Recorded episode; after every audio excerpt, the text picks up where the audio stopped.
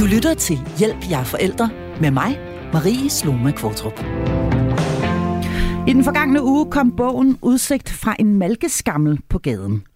Bogen er skrevet af manden, de fleste kender som Bunderøven, men hans borgerlige navn er Frank Eriksen. Og en af bogens pointer er, at vi er nødt til at genopdage håndværket, det langsomme, det genanvendelige og det bæredygtige, hvis vi vil den grønne omstilling. Og at genopdagelsen af de praktiske dyder, som at dyrke jorden, bygge ting selv, reparere noget, der er gået i stykker, lave mad, sy og måske endda malke en ko, ikke bare er nødvendige for vores planets skyld, men måske også for vores egen. Og netop det skal vi tale om i denne uges episode af programmet. Derfor er jeg i dagens anledning flankeret af mit panels to skolemusketerer, nemlig skolelærer Kim Sias Larsen og lektor i pædagogik Jesper Kurz Jensen. Og så har jeg også fornøjelsen af at kunne byde en særlig input-gæst velkommen, nemlig Katrine Dalin Diduk, kantpæd, skolelærer og oplægsholder. Velkommen til jer tre, nu tre skolemusketerer samlet et sted, og velkommen til Hjælp, jeg er forældre. Og lad os så lige allerførst få øh, defineret det her øh, begreb, som måske er nyt for nogen, nemlig praktisk dannelse. Jeg starter med lige at kigge over på dig, Katrine. Kunne du ikke tænke dig lige at sætte et par ord på, hvad praktisk dannelse egentlig er? Jo, det kunne jeg godt tænke mig. Øh, og, øh, og, det, ja, og det er jo, øh, det, det ligger måske i ordene praktisk og dannelse, og så alligevel ikke, fordi det er forholdsvis nyt begreb i den her dannelsesdebat, der er. Øh, og så har øh, Frank Eriksen ligesom grebet den, tror jeg, øh, og ligesom lavet sin egen version. Nu har jeg af god grund ikke læst bogen, fordi den netop er udkommet. Jeg læser ikke så hurtigt. Øh, men begrebet består jo af de her ord praktisk og dannelse. Og praktisk er jo noget af det, vi gør med kroppen. Mm. Øh, tit og ofte tilegner vi os viden med hænderne, med kroppen, øh, som er sådan nogle kompetencer, som vi kan bruge i mange sammenhæng. Øh, det kan være at, at lave noget håndværk af en eller anden art, noget træ eller noget stof. Det kan også være at lave mad eller flette papirs. Et eller andet. Øh, blomsterkrans, hvad som helst madlavning, tror jeg også, jeg fik sagt. Øh, så det er ligesom den praktiske ting. Dannelsesbegrebet er jo ret komplekst. Øh, og dannelsesbegrebet i den her sammenhæng er ikke sådan en, hvad kan man sige, en klassisk forestilling om, om hvad kan man sige, øh, den almindelige dannelse mere at man skal være øh, vide meget om musik og om bøger og alt sådan nogle ting, men mere det der med, når vi danner os, så er det i samspil med andre mennesker. Et fællesskab, hvor vi bevæger os fra os selv, og så ligesom ud af os selv i, i fællesskaber med andre om de praktiske ting. Så, så ligesom man gør som barn, man er ligesom inde sammen med sine forældre og bevæger sig ligesom ud hele tiden, øh, for ligesom at få mere viden omkring tingene. Så det praktiske handler også både om det kropslige læring, men også om den refleksion, man har omkring det.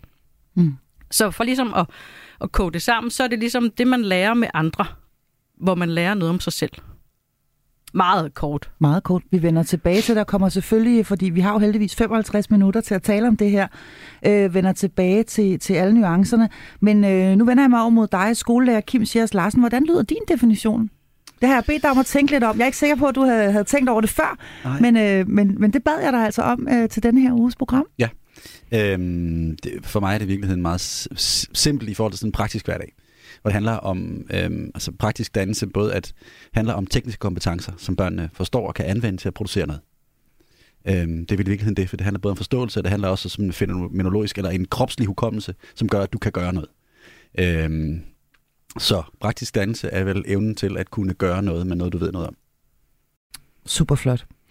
Så ja, så vender jeg mig over mod dig, øh, Jesper Kurt Jensen, og jeg griner allerede nærmest en lille smule, fordi du øh, blev jo bedt om præcis det samme som øh, Kim Sias Larsen, mine to øh, faste skolemusketerer her i panelet, og det fik dig altså til at øh, gå til tasterne.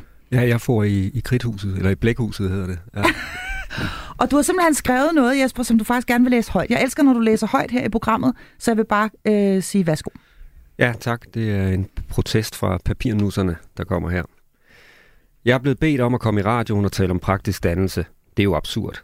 Det svarer til at få en tømmer til at tale om elektricitet, eller en frisør til at tale om biler. Jeg ved ikke noget om det. Overhovedet. Jeg er måske det mindst praktisk dannede væsen i hele kongeriget, og mine hænder er så bløde, at jeg jævnligt bliver spurgt, om jeg bruger en særlig creme eller lotion, og hvilket mærke der i så fald er tale om. Jeg bruger udelukkende mine hænder til at bladre i bøger og trykke på taster på computeren, og måske åbne en dør manuelt en sjældent gang imellem, hvis det ikke lykkes mig at følge slipstrømmen og undgå anstrengelsen. Og nu vil Radio Marie så have mig til at være en slags praktisk dannelsesekspert. Vist nok fordi Bonderøven har skrevet en bog om emnet, hvor han argumenterer for, at vi skal genopdage håndværket og tale om praktisk dannelse i folkeskolen. Men vi kan jo for pokker ikke alle sammen leve som bunderøven. Den mand giver mig konsekvent dårlig samvittighed med sin perfekte kastanjegård og harmoniske hørklæde og hjemmefiltede. Vi lever totalt i pagt med naturen familie. Så går han lige ud og høster en mark med en le, inden han bygger en saftpresser af tømmer fra egen skov, mens konen sylter en rabarberkompot med en nyfødt sovende baby i den hjemmestrikkede øh, bæresele. Og Radio Maria tydeligvis røget lige lugt i alt, der minder om praktisk arbejde af ubetinget godt fælden. Men den går bare ikke, Granberg. Vi, de blødfingrede, funktionærerne, embedsmændene, lektorerne, revisorerne, advokaterne, IT-supporterne, jobcentermedarbejderne, konsulenterne, dem fra skat, sekretærerne, ja med andre ord alle os, der vil blive arbejdsløse på 10 minutter, hvis strømmen og internettet pludselig forsvandt. Vi nedlægger protest i samlet flok, gør vi. Nu har vi brugt adskillige år på at akademisere skolesystemet og skabe et samfund, hvor man kan klare sig uden at kunne smøre tændrør eller skrue en ravpluks, og så kommer I her ved forandre det hele. Heldigvis er I op imod overmagten. Heldigvis hersker der en gennemgribende forståelse af, at det er langt vigtigere at lære at læse og regne, end at bruge sine hænder til noget praktisk. Vi lader nogle gange som om, det er lige så fint at gå på erhvervsskole som på universitetet, men alle ved, at det er bare noget, vi leger. Der er langt mere prestige i boglige og akademiske færdigheder, og sådan skulle det meget gerne blive ved med at være. Hvad skulle der ellers blive af alle os, der aldrig har lært at gøre noget praktisk? Tak fordi du hørte med. øhm, øh, og tak til Jesper Kort Jensen øhm, for, for, denne, ja. for denne her. Det her øh, nu må det være nok. Nu må det, ja. nu må det simpelthen være nok. Jeg, jeg vender mod, øh, mod jer andre to, øh, øh, som, er, som er med mig her i dag, og spørger øh, dig, Katrine Dalin Diduk, kantpæd, øh, skolelærer, oplægsholder. Hvad, hvad tænker du, når du hører denne her øh, tekst, Jesper han har, har forfattet? Altså, jeg bliver både glad og frustreret på samme tid, fordi jeg synes, det er fantastisk med den der øh, selvironi, jeg også en lille smule fornemmer i det. Øh, og du har jo ret på sin vis. Altså, vi skal jo alle sammen have lov til at være her, og det er ikke alle øh, elever og voksne mennesker og unge mennesker og hele verden, der skal være praktisk dannet. Vi skal have nogen med bløde fingre, som er rigtig gode til at bladre i bøger og til at tak. skrive artikler. Øh, det handler mere om om den akademiserede skole på min, på min vinkel, ikke? Mm. at, øh, at øh, den, den har ligesom skudt nogle børn ud til siden, som ikke øh, oplever at finde noget, de er gode til, fordi den ligesom er blevet for boglig gjort skolen, i min optik. Mm. Og Kim Sias Larsen, øh, hvad tænker du, når du hører øh, øh, Jesper Kort Jensens øh, selvfølgelig stærkt øh, øh, satiriske øh, tekst her? Jeg elsker det. Ja. Og jeg kan genkende det. Og jeg er også typen, der får min kæreste til at tage de varme ting ud af ovnen, fordi jeg har så... men alligevel, så er, jeg, så er jeg faktisk ret praktisk. Jeg kan ret meget med mine hænder, ja. men jeg har meget blød hud. Øh, jeg elsker det, og jeg synes, det er så rigtigt, og jeg falder også i fælden af, at jeg har læst meget og aldrig kunnet noget, og har fortrudt så bitterligt, at jeg måske ikke tog mig en uddannelse, som også indebar noget praktisk. Får du også dårlig samvittighed, når du ser bunderøv? Er du sindssyg? Ja. Nå, det der, det laver jeg da bare lige selv. Ja. Altså, jeg bygger et hus. Ja, ja. Ja. Ikke, er der. Altså, når tager noget varmt ud af ovnen. og så ikke på, at vi starter der. ja. Okay, men, men, men har Jesper ret i, vil jeg så spørge jer i, fordi det er du lidt inde på, Katrine, at der er mere prestige i at være bogligt dannet, end der er i at være praktisk dannet, som man jo alt andet lige må sige, at bunderøven han er. Ja, det er der. Øh, og, og, og det oplever jeg gang på gang, når jeg underviser i udskoling, at, at eleverne i 7. klasse snakker om, at vi har lige talt om det lige før, at, at det der med et efterskoleår, det spilder tid, fordi så kommer man langsommere igennem gymnasiet, så man kan komme ud i den anden ende og få en, en rigtig uddannelse, en, et rigtigt liv. Mm, og, og det har du, det har du simpelthen lige oplevet en elev sige? Ja, præcis. At det var spild af tid at bruge et år, fordi hun skulle skynde sig videre? Yes, i mm. mandags. Mm. Øh, og, det, og det synes jeg jo er, er, er forfejlet på en eller anden måde. Selvfølgelig er der dem, der har et mål, allerede fra de går i udskolen til, okay, jeg skal være læs jura. Øh, og så går vedkommende målrettet efter det, fordi det ligesom er det, der er drømmen. Det er også fint, men der også, skal også være plads til os og dem, som, som ikke er klar til noget som helst endnu, og ikke måske skal forjæves igennem uddannelsessystemet. Fordi tit tror jeg også, man vælger øh, gymnasiet, fordi øh, så, så, så venter man tre år med at beslutte sig for, hvad man ellers skal. Mm. Øh, og så bliver det bare sådan, velkommen til verden, hvor du, det er noget helt andet end, end øh, i folkeskolen, hvor det, altså det, det er benhårdt arbejde, har jeg indtryk af. Jeg har ikke selv gået i gymnasiet, og tog ret sent en HF, fordi jeg, der var nogen, der sagde, at det var en god idé. øh, da, og, og det viste sig så at være det. Øh, mm. Men jeg var først 20, da jeg startede. Øh, og det... Øh, men, men oplever du selv der, hvor du er? Du er, er lærer på en skole i Skalskør, Oplever du selv, at det er mere prestigefyldt at vælge øh, de gymnasielle uddannelser frem for, for erhvervsuddannelserne for eksempel? Er det, er, er det stadigvæk øh, sådan, øh, på trods af den ret ihærdige indsats, der jo har været de senere år med at forsøge at få de unge mennesker til at vælge netop øh, erhvervsuddannelserne, håndværksfagene osv.? Jeg, jeg synes, jeg kan se og fornemme, både hos mig selv, men også sådan på, på landsplan, det jeg kalder en praktisk vending, at der er ved at ske noget. Øh, og hos os, på jeg er ansat, gør vi meget ud af, at, at man skal vælge, hvad man har lyst til. Så jeg føler ikke helt den prestige hos os. Øh, mm. Samtidig er det, jo, altså, det er jo meget komplekst, fordi der er jo nogen, der, der målrettet går efter det. Men jeg føler lidt, at, at der er ved at ske en ændring i det. Mm. Jesper Kort Jensen? Nu må ja, du godt sige ja, noget igen. Ja, ja, men jeg synes, at, at hvis man kigger på uddannelsessystemet udefra, så synes jeg, at vi siden 1997 har haft et entydigt fokus på, at det, der er akademisk, det er lækkert, og det er vigtigt. Altså, der var lige siden, og nu, når jeg siger 1997, så er det fordi, det er der, vi i folkeskolen fik det første PISA-chok, og fandt ud af, at vi ikke er lige så gode, som vi gik og troede, vi var. Og så kom de ellers år efter år, de der hårdrejsende rapporter om, at vi ikke er lige så gode til at regne og læse og skrive osv., osv., osv., som vi gik og troede, vi var. Og så var der samtidig sådan et politisk øh, øh, solidt flertal med Anders Fogh-regeringerne og, og Dansk Folkeparti, som så sagde, så må vi tilbage, back to basics, så må vi have fokus på, på læsning, regning, skrivning, historie, sprogfag, den slags ting. Mm. Og så bliver der lavet en masse reformer, fordi vi skal blive dygtigere, vi skal have nogle basale kundskaber og færdigheder. Og, og hver gang man, man fremhæver nogle fag, så sker det på bekostning af nogle andre, fordi vi har ikke plads til det hele. Mm. Og derfor så går der en, en bevægelse i gang, der handler om, at vi skal tilpasse, eller vi får tilpasset vores undervisning rigtig meget til de prøver, der er, som er rettet mod nogle uddannelser, der er. Og i, i hele den her bevægelse, der sker en akademisering, der sker en, et, et snævert, en indsnævring af vores faglighedsbegreb, kan man sige. Fordi i 1993, der siger vi faktisk i, på folkeskoleområdet, at det skal være lige så vigtigt at være dygtig til naturvidenskab eller praktisk musiske fag, som det skal være til humanistiske fag. Alt skal være, skal være lige godt. Der skal være en vekselvirkning mellem fagene. Men fra PISA-chokket og frem, så sker der altså en anden bevægelse, hvor de praktisk musiske fag ryger rigtig meget i baggrunden, og man ser jo en dag i 2014, at vi fusionerer to fag, altså øh, håndværk og, hvad, hvad hedder det, sløjt og, øh, håndarbejde. og håndarbejde bliver fusioneret til håndværk og, og, og design. Og, design. Og, og sådan har det ellers historisk set været, at der altid er kommet flere og flere fag, og man har aldrig fjernet nogen. Men, men, men der er sådan direkte et, eller sådan et tydeligt bevis på, at det praktisk musiske bliver nedprioriteret til fordel for de basale kundskabs- øh, og færdighedsfag, fordi nu skal vi saftsus med blive dygtigere til at læse og lære at læse og regne.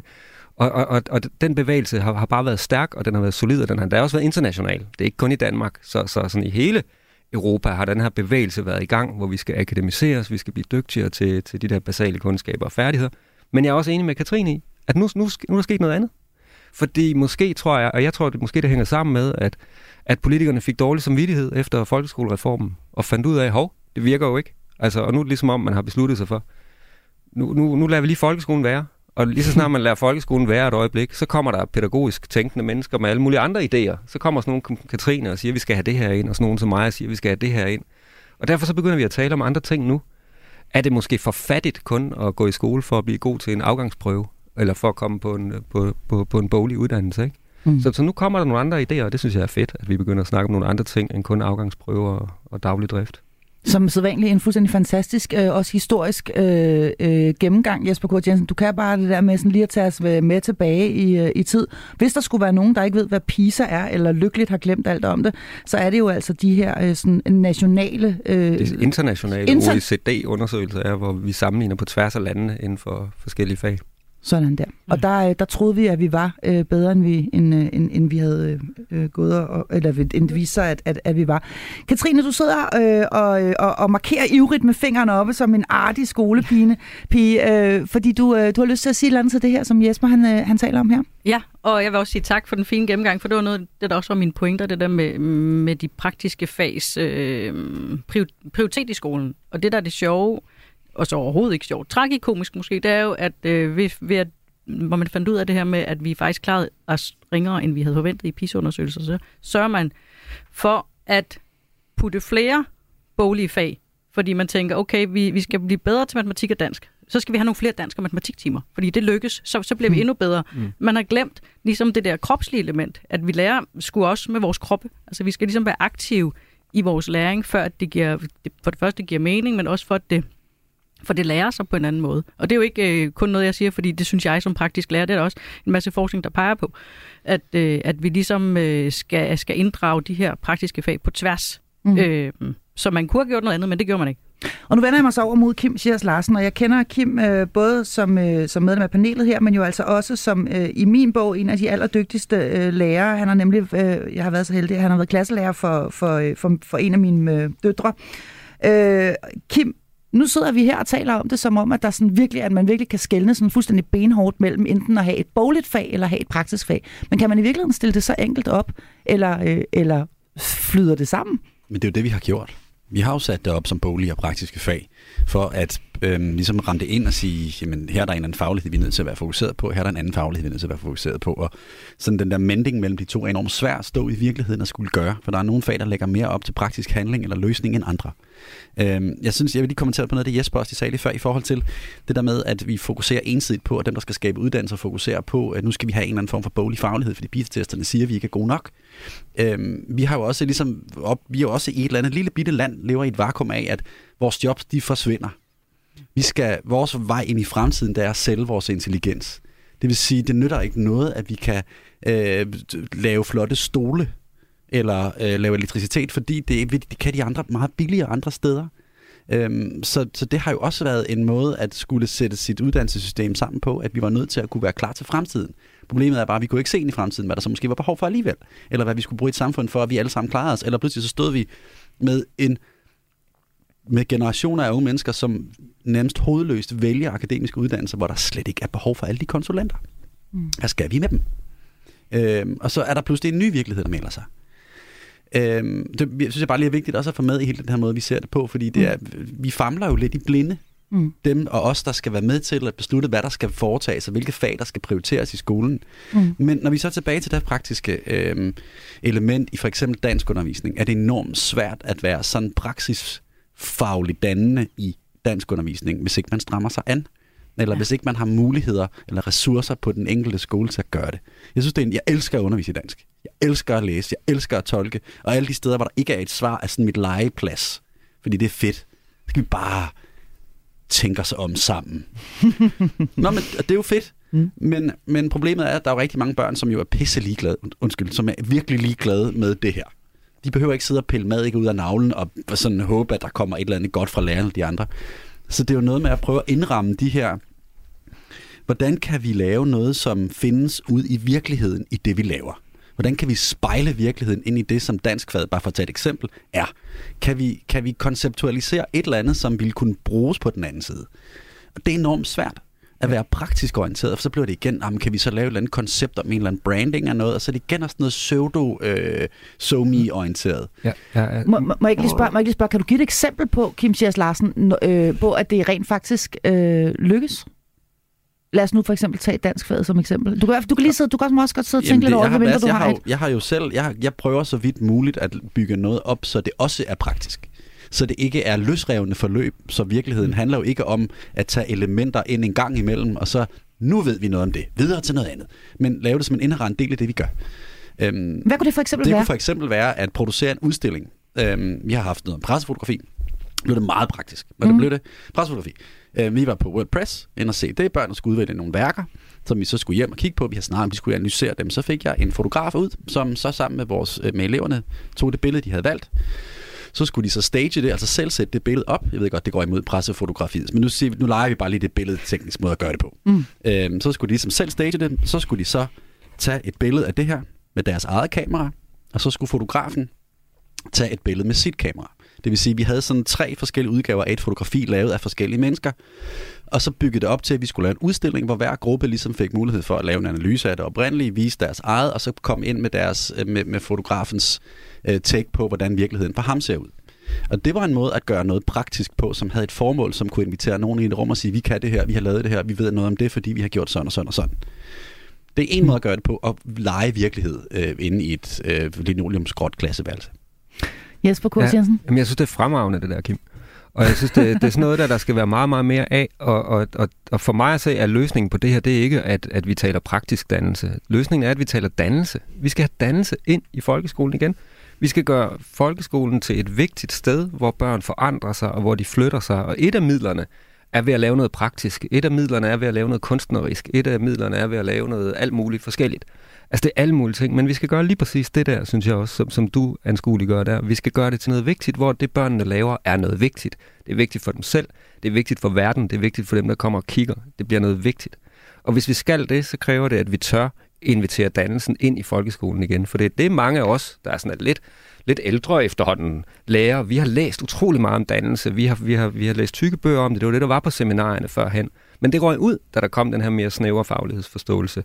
Så det skal vi have tilbage. Vi skal til at tænke på skolen som et betydningsfuldt sted, hvor mange fagligheder kan blive bragt i spil, og det skal være sådan ude på en skole, at hvis man finder ud af, at der er fire, der er sindssygt gode til, fire lærere, der er sindssygt gode til at bruge deres hænder, så skal den faglighed i spil.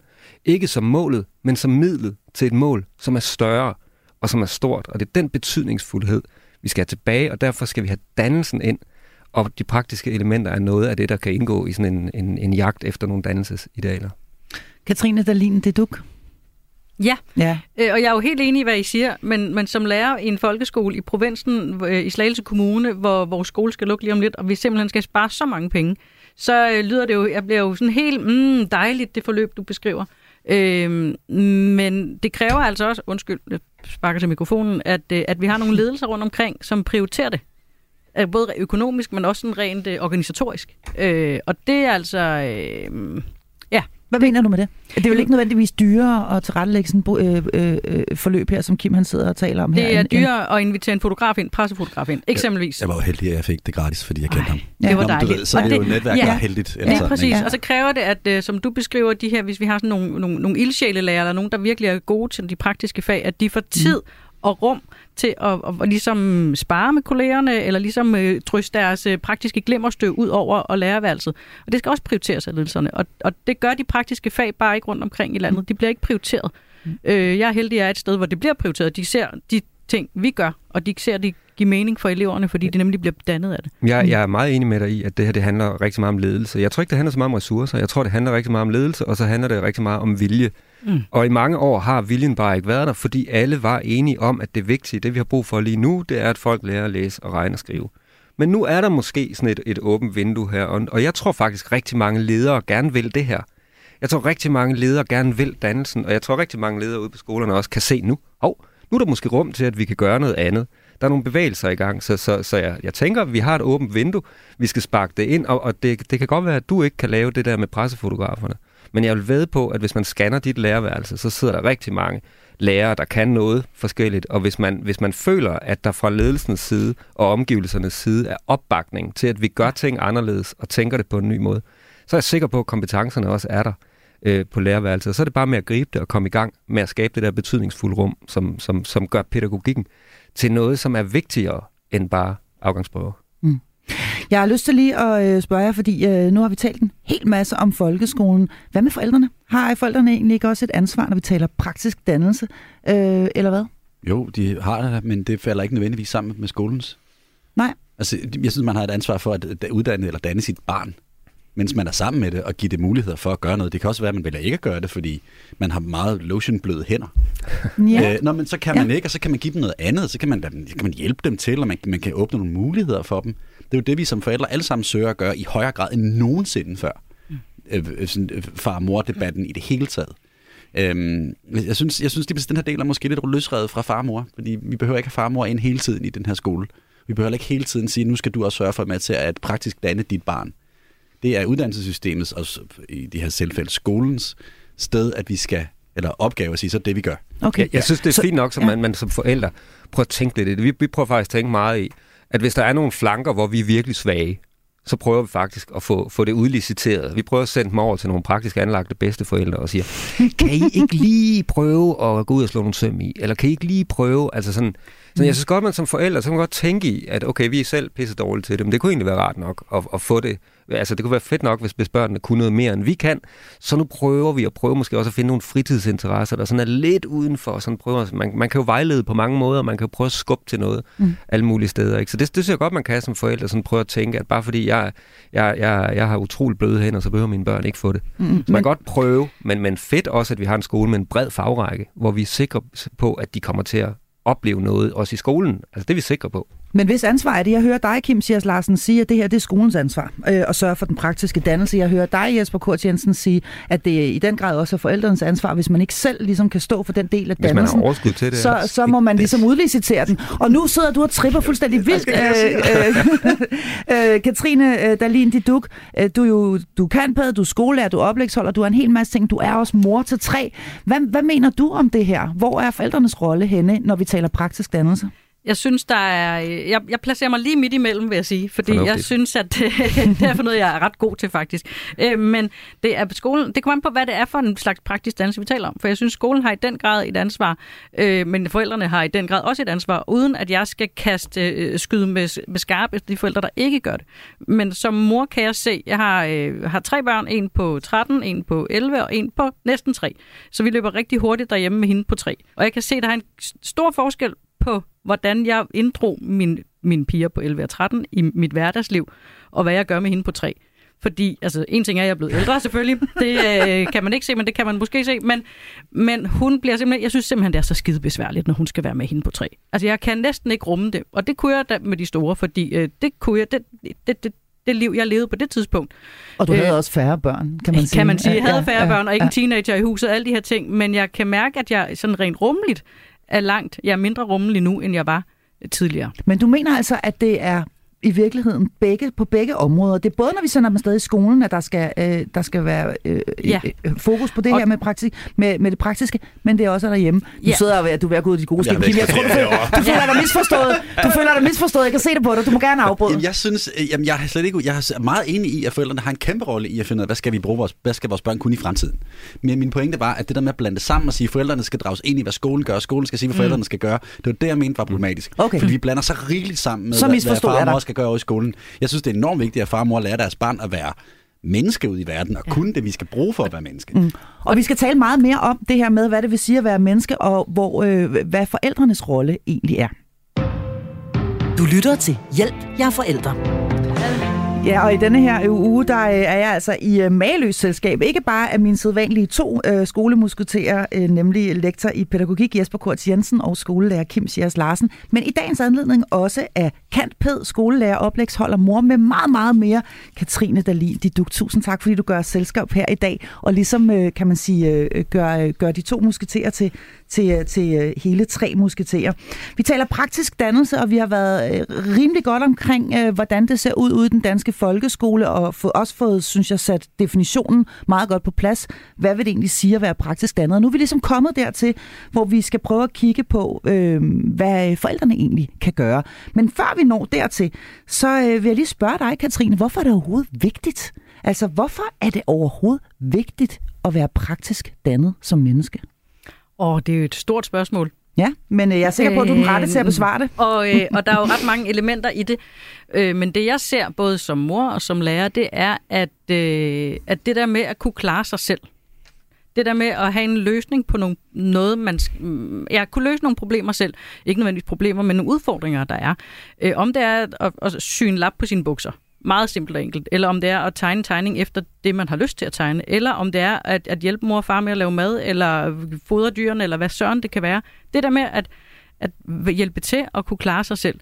Det er ganske enkelt, øh, ja, grundlæggende, synes jeg, for, for det der med også at være mennesker, det der med at kunne, kunne klare sig selv. Og så er der den ro, som man som menneske kan opleve øh, i at sidde og nørkle med ting.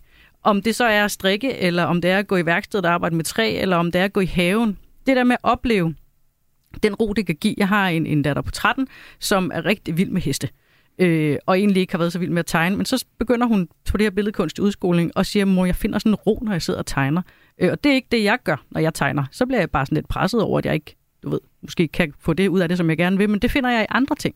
Så det der med vigtigheden i at finde noget, man, noget, man finder ro, men også noget, finder noget, man er god til. Og det synes jeg er ret vigtigt, at vi både som skole, men også som forældre hjælper vores børn til at skabe rum omkring. Mm. Øh, så det handler ikke om, at vi skal sørge for, at de lærer at slå et søm i, inden de kommer i skole. Det handler lige så meget om, at det der med at, at, at, at, ja, at kende sig selv på, sådan kropsligt, på, på andre kropslige planer, end, end kun med hoved og med, og med, og med borer og bøger og sådan noget. Nu, nu øh, lever vi jo desværre i en tid, hvor øh, man nærmest kan tale om en eksplosion i antallet af børn og unge, som mistrives. Øhm, hvad er det, det her med manuelt arbejde eller øh, øh, praktiske sysler kan set med dine øjne, som øh, åndelig føde ikke nødvendigvis kan give os? Jamen, det er jo den her, øh, den her ro og den her fordybelse og det her flow, vi oplever, hvor vi glemmer os selv og glemmer hverdagen omkring os og glemmer, hvad det næste er, vi skal.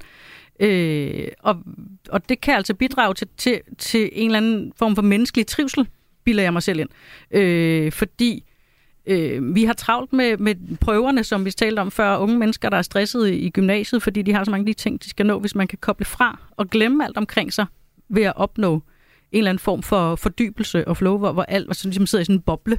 Øh, mm. Jeg ved ikke, om I andre kender til den der måde mm-hmm. at fordybe sig i noget. Det kan også være at læse en bog, hvor man fordyber sig og glemmer verden omkring sig, men de elever og de børn, som ikke nødvendigvis synes, det er fedt at læse en bog, de skal også have mulighed for at lære at fordybe sig og glemme verden i andre ting. Mm. Og der kunne det her håndværksmæssige gøre noget.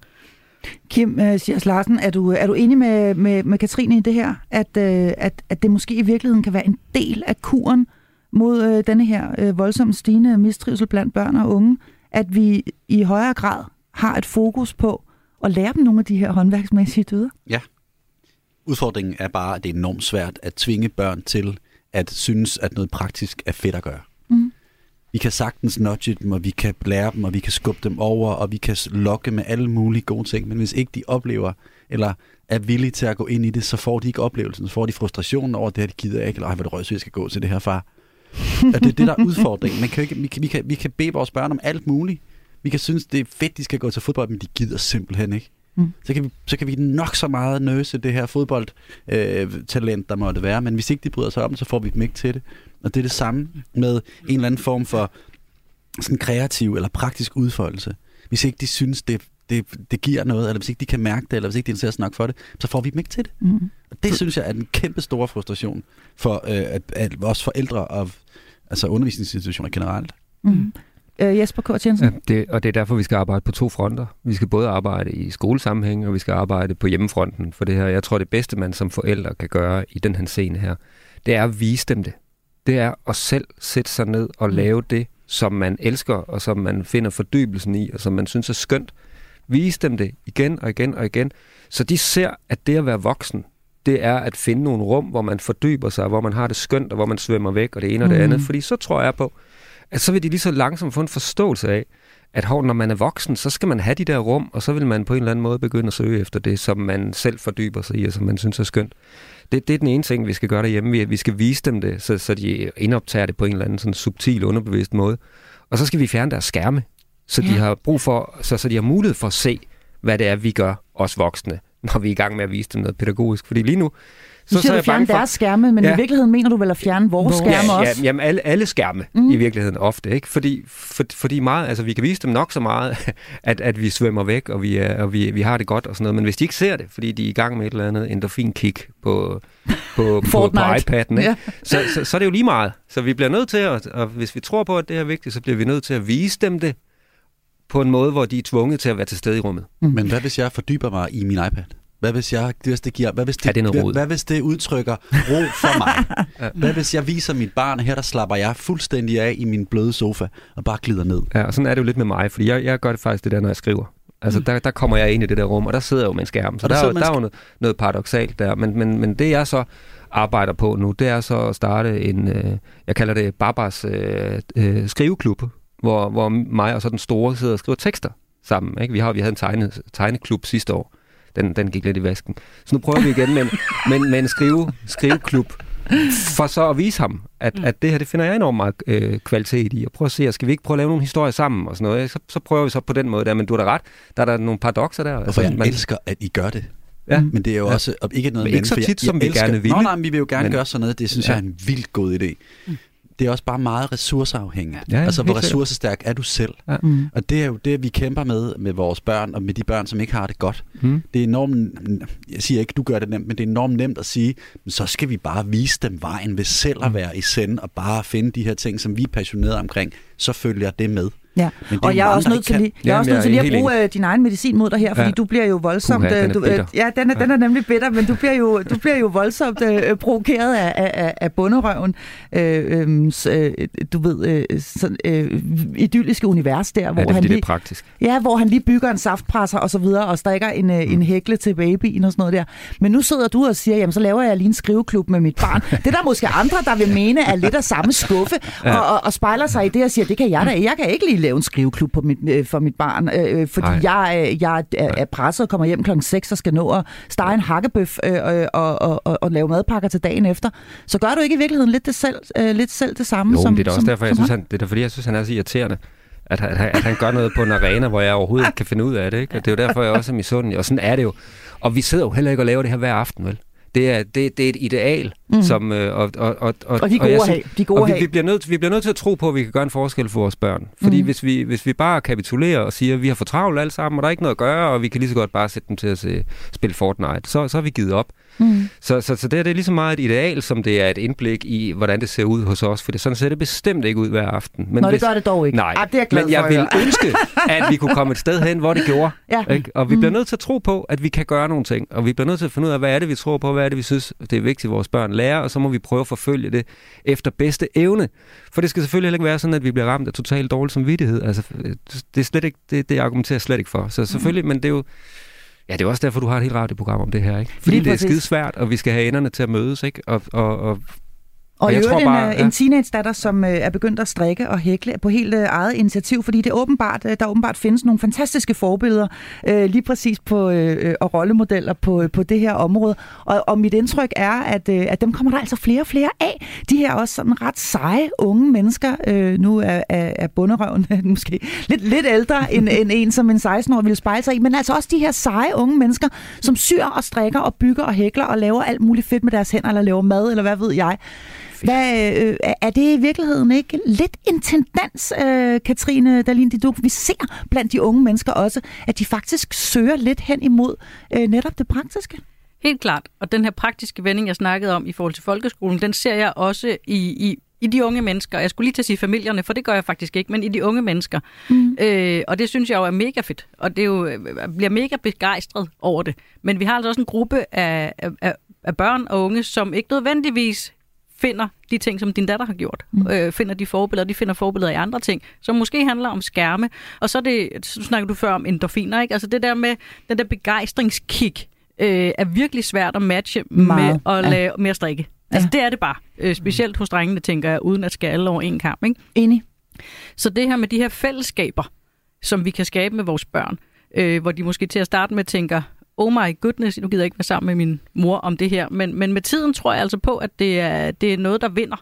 Det der med at prøve at, at, at, at lave de her fællesskaber, om det er omkring madlavning, eller være i haven, eller fuldstændig ligegyldigt, hvad det er, men bare det, man er sammen om noget, det skaber altså øh, noget helt vildt godt. Så vi skal ja. altså tvinge dem ud til den der blommemarmelade og alle de her ting. Er det det, du siger, Katrine? På en eller anden måde, men samtidig så ved jeg jo også, at jeg er jo ikke den, der skal stå og pege, pege, pege på dem, der ikke gør det. Fordi jeg skal ikke fortælle, hvad andre forældre skal gøre. Jeg kan Nej. bare opfordre til, at, at prøve at prioritere det. Mm. Men, men det er her, at, at, at, at vi så i skolen kan tage den skridt videre. Ja. Det er her, vi, vi kan vise dem, at udover det er rart at sidde i det der fællesskab, så kan det også være betydningsfuldt. Mm. Hvis man for eksempel siger, at vi, nu, nu syr vi noget genbrugstøj, et eller andet, finder noget tekstil, laver noget, sælger det til nogle mennesker og donerer overskuddet til nogle et eller andet. Så hvis man, hvis man kan blive understøttet lidt hjemmefra, men også hen i skolen kan mærke, Udover det her, det er rart at være i, så gør det også en forskel for mig selv og for den verden, ja. jeg er en del af. Og så er det måske, vi kan sådan finde en eller anden dybere mening, som gør, at man alligevel godt gider at gøre det, selvom i stedet for at sidde og, og spille Fortnite. Lige præcis, fordi mange af de elever, som jeg før talte om, typisk nogle drenge, de, jeg har helt ekstremt gode erfaringer med at brodere med dem. Altså noget så low-key, noget så praktisk som at brodere noget, fordi så kan de også tage deres, tage deres helte med ind og brodere dem og lave QR-koder. Altså, altså nogle ting, hvor man tænker... Brodere en QR-kode? Ja, ja. Wow, øh, så, Ej, hvor er det fedt. Så, så, så det der med at inddrage det, at skabe de her fællesskaber i skolen spejler altså også, jeg lærte nogle tredje klasser at fingerstrikke, og de brugte alle fri, frikvartererne på fingerstrik, fordi de synes det var det fedeste i verden, og var begyndt at fingerstrikke derhjemme, sagde deres forældre til mig, og, og det tænker jeg aldrig, altså, det havde jeg aldrig regnet med, for jeg tænkte, det, det er jo da simpelt og enkelt og lidt kedeligt i min verden, men det var det ikke for de der tredje klasser. Så ja, rummet Hvad tænker du, når du hører det her, Kim Sias Larsen? Nu Jeg har du været stille tænker længe. utrolig mange ting. Jamen, kom med Jamen, fordi, der, er- der, jamen, fordi altså, børn vil jo altid gå hen, hvor der er tendenser. Tendenser vil jo altid være der. Lige nu er vi så heldige, at der er nogen, der, der synes, en tendens om strikning er fedt, for de finder nogen, som laver fede ting. Så er vi heldige at sige, at det er sådan en ting, som, som bringer os ned i ro, og så synes vi, det er godt. Så omtaler vi dem som seje unge mennesker. Men, Som jeg lige gjorde før. Ja. For eksempel. Ja, ja. Øh, men, men der er ikke nogen, der siger, at dem, som laver øh, content til øh, YouTube, eller som TikToker, er seje unge mennesker, som også skaber et fællesskab, hvor der er en masse børn, der er sammen om noget. Men det bryder vi os ikke om, fordi vi er en generation, der synes det her, med, og så kan vi, der er masser af forskning, der tyder på, at, men vi skal passe på, at vi ikke kommer op i Eiffelbenstårnet og bare sidder og råber ned og siger, alt det der, I gør, som I selv vil, det er lort. Det, som vi synes er rigtigt med ro og strikning, det er rigtig godt. Det tror jeg er rigtig vigtigt. God pointe, jeg synes, vi Ja. overser nogle ting, for Ja. ja. tendenser er altid tendenser. Og jeg tror, vi oplever, at tendenser kommer og går hurtigere, end vi har været vant til i vores opvækst, fordi at det bliver smækket ind i snotten på dig hele tiden. Mm.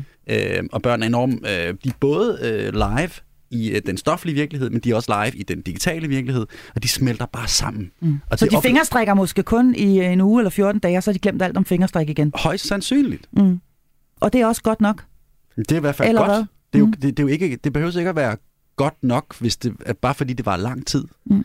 Godt Men det- også men det er også at derfor- Men, men nu får jeg lyst til at være djævelens advokat Yes. og sige, jamen den ene ting udelukker jo ikke den anden. Jeg har også en Præcis. 16-årig, som er på TikTok, og som er på Snapchat, og som på alt muligt andet, men hun hækler altså også. Altså det, det, det er jo ikke, fordi den ene ting udelukker den anden, og det er ikke, fordi jeg synes, at det er helt forfærdeligt, hun er på TikTok. Jeg synes faktisk, det er meget sjovt. Altså jeg, jeg, jeg danser endda selv en gang imellem med hende, øhm, til stor morskab for, for, for resten af, af familien. Men den ene ting udelukker jo altså ikke nødvendigvis den anden. Er det ikke bare det her med, som vi i virkeligheden startede med at tale om, og at den praktiske dannelse skal implementeres og være en del af, af, af, af vores liv og af vores børns liv? Jo, og det er jo som alt andet klogt at dosere. Altså mængder af noget er aldrig godt, hvis det er for meget. Mm. Så, altså, så digitalt liv er jo lige så godt i mindre mængder end hele tiden, som strikning, eller fingerhækling, eller øh, hjemmeskrivning, eller baning er. Mm.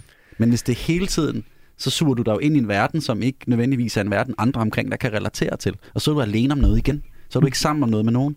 Og så er man lige vidt. Og så er man lige vidt. Ja. Du lytter til Hjælp, jeg er forældre. Ja, og vi øh, taler altså om øh, begrebet praktisk dannelse. Lidt øh, i anledning af, at øh, Bunderøven, som øh, altså hedder Frank Eriksen, øh, i øh, denne her øh, forgangne uge udkom med bogen Udsigt fra en malkeskammel. Jeg er i fortrinligt øh, selskab. Jeg har hele tre skolemusketerer med mig her i dag. To faste medlemmer af mit panel, nemlig skolelærer Kim Sjærs Larsen og lektor i pædagogik Jesper Kort Jensen. Og så har jeg fornøjelsen af en helt særligt inviteret gæst, nemlig Katrine Dalin Diduk, som er kantpæd, skolelærer og oplægsholder. Og øh, nu er vi altså nået til øh, den famøse værktøjskasse, som øh, jeg øh, holder meget af, når vi når til i øh, programmet her hen mod slutningen. Fordi nu skal vi øh, nemlig prøve at kaste et blik på, hvad, hvad vi egentlig kan gøre, når vi taler øh, praktisk dannelse. Både som øh, skole, men øh, også som øh, forældre, som jo altså er dem, der primært lytter til det her program, og vi går ud fra. Øh, vi skal ned i værktøjskassen, og jeg kigger over mod dig, Jesper Kort Jensen, mm. fordi du har stået og hoppet et godt stykke tid, øh, øh, mens øh, dine medpanelister her er kommet med, med kloge ord. Du skal lige have lov til at komme til ord. Ja tak, men det var jo et helt andet tema. Nå, det var helt andet. Ja, vi så- er på vej ned i men, men, det, men værktøjskassen. det skal du ikke tænke på, Maurice. Nej, okay. Men lad os bare tage ned i- i Ja, værktøjskassen. men fordi vi er, hurtigt, vi er hurtigt ja. videre i, øh, i denne her tid, øh, Ja. men øh, øh, vi, vi er nået til værktøjskassen, ja. Ja. så lad os starte over ved dig, Jesper. Fordi øh, nu, nu taler du lige før om, om, øh, om denne her øh, skriveskole, som du for eksempel Ja, øh, det- forsøger at lave derhjemme. Hvad med de der lotionbløde hænder, øh, du selv øh, går rundt med dine fine papirnusser hænder der? Øh, hvad med at tage et par, øh, par store handsker på og gå ud og, og, og, og fælde træ eller et eller andet? Er det noget, du kunne forestille dig at gøre, simpelthen for at, at, at give dine to drengebørn en øh, oplevelse af, at det måske også kan noget? Nej, det var dog en helt forfærdelig tanke. Lanceret. Nej, det kunne jeg aldrig nogensinde finde på at gøre. Nej. Men, øh, men, men, men jeg kunne godt finde på at, at, at, at tage ud og kigge måske, og være derude og sådan noget. Men nej, det kunne jeg ikke finde på at Nej. gøre, fordi det, øh, det, vil jeg, det vil jeg aldrig selv gøre. Jeg, det er ikke noget, jeg vil finde glæde i. Så det Men handler i virkeligheden synes- om, at du gerne vil have lov til at være dig selv. Ja, helt sikkert. Ja. Og så handler det om, så, altså som jeg sagde tidligere, og så prøve at se, have, have respekt for, at man kan være anderledes, mm. end jeg er. Ja. Jeg vil ikke være anderledes, end jeg er, men jeg har stor respekt for, at man kan være anderledes, end, end jeg er, og jeg synes, det er fedt, øh, når de skal over til deres bedste forældre, og så gør jeg alt muligt for at sige, kan I ikke lige lave nogle praktiske ting, og kan I ikke lige alle mulige ting, så, så, så de ser det der. Mm. Det synes jeg er rigtig fint. Nej, jeg synes ikke, man skal lave om på sig selv for, for at blive enormt praktisk, for, for at lade som om, at man synes, det er fedt at gøre noget praktisk, hvis man ikke synes det. Nej. Fordi Hvor, det er uautentisk, er, er det, det er uærligt. Ja, det er uærligt, og, ja. og er det lige præcis i virkeligheden det, altså, øh, som, som er det allervigtigste, når vi taler forældreskab i det hele taget, bare lige for at prøve at spørge lidt ud, at Nå. vi holder fast i at være os selv, øh, og, og, og vise vores børn, at, at det vi gør, det er fint. Det andre mennesker gør også fint. Er det også en, Jamen, det en del er, af den almindelige dannelse? Det, det, det, det gælder om, både pædagogisk set, og, og altså både, både når du er i, i, i skoleverdenen, og når du er i familieverdenen, så mm. handler det om at vise børnene noget troværdighed og noget autenticitet, så de har nogle voksne, de kan spejle sig i, og som de stoler på. Mm. Altså, de kan mærke, der er overensstemmelse mellem det, man siger, og det, man gør. Og det er også derfor, vi skal have en bredere faglighedsforståelse ind i skolen, så, så, så mennesker har mulighed for at være personligheder, som børnene kan spejle sig i, og hvor, hvor, hvor de voksne er lojale over for det, de er rundet af, og, det, og, og får lov til at udfolde det, de kan. Altså det, det er simpelthen det, der, der, der skaber, at mennesker kan udvikle sig. Og derfor er det så sølle, når vi har skabt en skole, der har så snæver en faglighedsforståelse. Jeg ved godt, jeg hopper hele tiden over i skolen Nej, det igen. må du meget gerne. Men jeg synes, at, at det, det, det, det er ens for begge arenaer. Det er mega, mega vigtigt, at vi er nogle ærlige, autentiske mennesker, som børnene har en, har en mulighed for at spejle sig i, og så kan de tage stilling til, når de bliver større, vil jeg være sådan, eller vil jeg være noget andet, og så har vi forhåbentlig vist dem alle mulige måder at være menneske på og så kan de vælge det, de selv synes er fedt, som passer mest til dem. Ja, jeg synes jo, det er kloge ord, men jeg kigger over på dig, øh, Katrine, der, du sidder sådan og, og, og, og ser ud som om, at du måske ikke nødvendigvis er helt enig med Jesper Kurt Jensen. Hvad sker der inde i hovedet på dig lige nu? Jamen, jeg er til, til, til dels enig, men også øh, meget bevidst om de refleksioner, jeg synes, det er vigtigt, at vi forældre har omkring, hvad der vi giver vores børn. Øh, fordi jeg har da en jeg kigger der meget mere på skærm, end jeg nu, med hende, hvor, hvor hende på tre er ved at vokse op, øh, end jeg gjorde med de større. Øh, og jeg skal da altså, tage mig selv i ikke at gøre det samme med hende. Nu er vi jo en familie, hun har ikke, vi har ikke hver vores iPad hjemme hos os, fordi vi, det tror vi ikke nødvendigvis på er en, en god øh, ting øh, for vores børn. Øh, og det jeg vil sige med det, det er, at vi reflekterer over, hvad det er, vi gør, giver vores børn, hvad er det, vi viser vores børn. Øh, og at man ikke bare sidder på sit værelse nødvendigvis øh, altid, når man kommer hjem fra, fra, fra skole øh, mm. og fra arbejde for den sags skyld, men at mm. vi inddrager dem noget mere i de praktiske elementer, der er i hverdagen. Øh, og nu kan vi jo tale om køllingforældre og alle mulige ting, og det vil jeg egentlig ikke gå ind i overhovedet, men at jeg synes, jeg, når jeg kigger på mine, mine børns klassekammerater, så øh, deltager de ikke særlig meget i de ting, der, øh, der sker derhjemme. Og det er lidt en bjørnetjeneste, føler jeg fordi de, de kommer altså mindre praktisk dannet ud på den anden side. De kommer mm. altså mindre bevidste om sig selv. Det, det er jeg så enig med dig mm. i, og der har jeg virkelig et svagt punkt. Mm. Fordi jeg kan mærke, at jeg leverer alt for højt serviceniveau derhjemme mm. til mine børn, i forhold til, hvad jeg egentlig vil. Altså der er jeg sgu fanget i den der med, at det er for, det, det, det er for travlt, og vi skal have det til at hænge ja. sammen, og det går for langsomt. Ja, ja. det kan jeg mærke, der er sådan nogle... Ja. Øh, der, ja. der, der har jeg virkelig et soft spot der. Fordi jeg synes, det, det, det er svært. Handler det i virkeligheden ikke også, undskyld jeg afbryder, men handler det i virkeligheden ikke også om selvhjulpenhed? Fordi det jo. er i virkeligheden også en af øh, Frank, Frank Eriksens øh, pointer, det her med at være selvhjulpen. Jo. Og, have, og faktisk også vokse i det, at selv kunne sy en knap i sine bukser, ja. eller lave sit eget mad, eller øh, øh, skifte sin egen øh, øh, fa- øh, sikring, når, eller bare pakke sin egen skoletaske. Eller pakke sin egen skoletaske. Er vi i virkeligheden ikke også inde ved noget,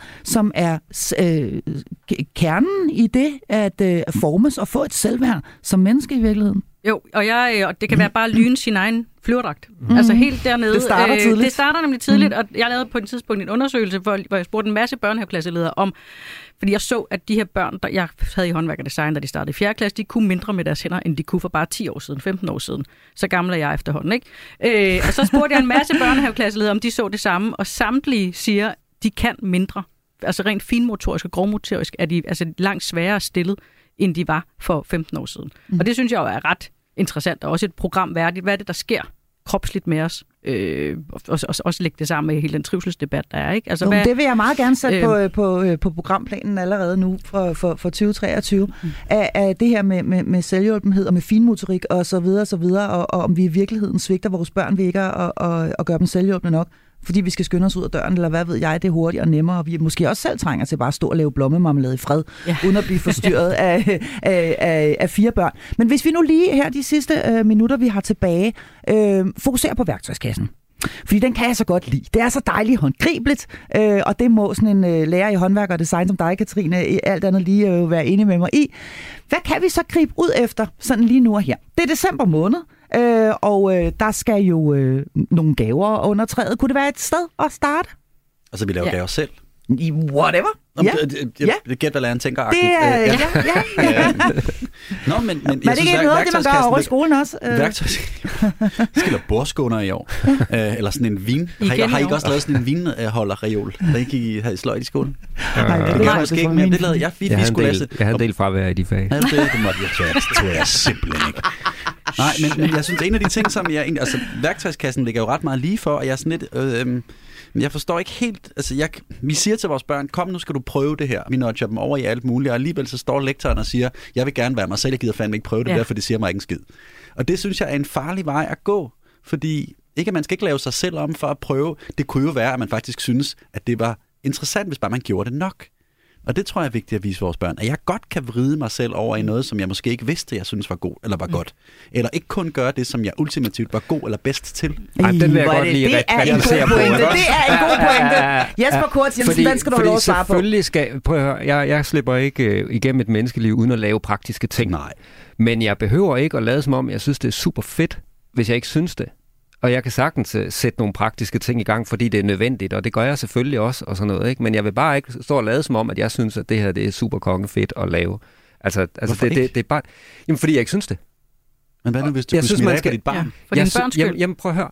Jeg, jeg, jeg, jeg synes faktisk, jeg synes, som jeg sagde før, jeg synes, det er rigtig, rigtig vigtigt, at vi er ærlige. Og jeg synes også sagtens, at man kan sige, at det her det er vigtigt, og det skal vi gøre. Man skal bare ikke gå og lade som om, at det her, det er det her det er bare det sjoveste, og nu skal I høre, nu har vi, nu har vi sjov, sjov vaske cykeldag i dag.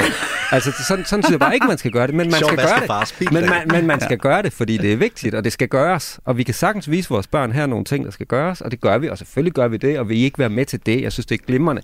Og mm. det vil jeg ønske, jeg var bedre til at invitere Men børnene må jeg med ikke have lov her til de der og-. Man skal bare ikke lade som om, man synes, det er fedt, hvis man ikke synes det. Nej, men må jeg ikke have lov her at komme med en, øh, den, øh, den forkromede mellemvej, som jeg altid tyr til med alle mine børn, nemlig den, vi hygger os med det. Så uanset hvor surt det øh, måtte øh, føles og skulle øh, rydde op i noget, sortere noget, male en væg, øh, slibe et eller andet, eller gøre forårsklar ude på altanen, eller hvad ved jeg, så forsøger jeg altid at tale det op til, at det er noget, vi gør sammen for at vende tilbage til fællesskabet, og vi hygger os med det. Mm. Og på den måde kan praktisk arbejde jo rent faktisk også gå hen og blive forholdsvis tåligt, Ja. og nogle gange ovenikøbet hyggeligt. Ja, og børn elsker det jo. Mange børn Ja. elsker jo tit ja. det der. Så, så hvis far og mor pisse sure, mens de Ja. gør det her, så bliver det i hvert fald helt sikkert nok mm. ikke særlig hyggeligt. Du sidder og nikker, øh, Katrine, vi bevæger os hen mod Mm. Men vi skal lige, øh, vi skal lige have øh, nogle afsluttende ord fra dig også. Øh, ja, og det bliver måske sådan en lille smule fluffigt, og så alligevel ikke, for nu snakker det der med at vise vores børn. Jeg har mange elever, der fortæller, at når de har lavet noget til deres forældre i skolen, så smider deres forældre det ud. Selvfølgelig. Øh, øh, så så en, en meget, meget simpel greb, det er, lad for Søren som om, at du godt kan lide det, de kommer med. Men så er jeg jo ikke mig selv, ifølge. Nej, det er nemlig det. Nej, men prøv at høre, man kan jo sagtens anerkende, at børnene har lavet noget. Ja. Hvor er det fedt, du har lavet den her. Men den er det kan man jo sige, Ja, det kan man jo sige, virkelig, uden at- virkelig det kan man jo sige uden at lyve. Hvor er det fedt, du har siddet og brugt tid på at lave den Ja. her.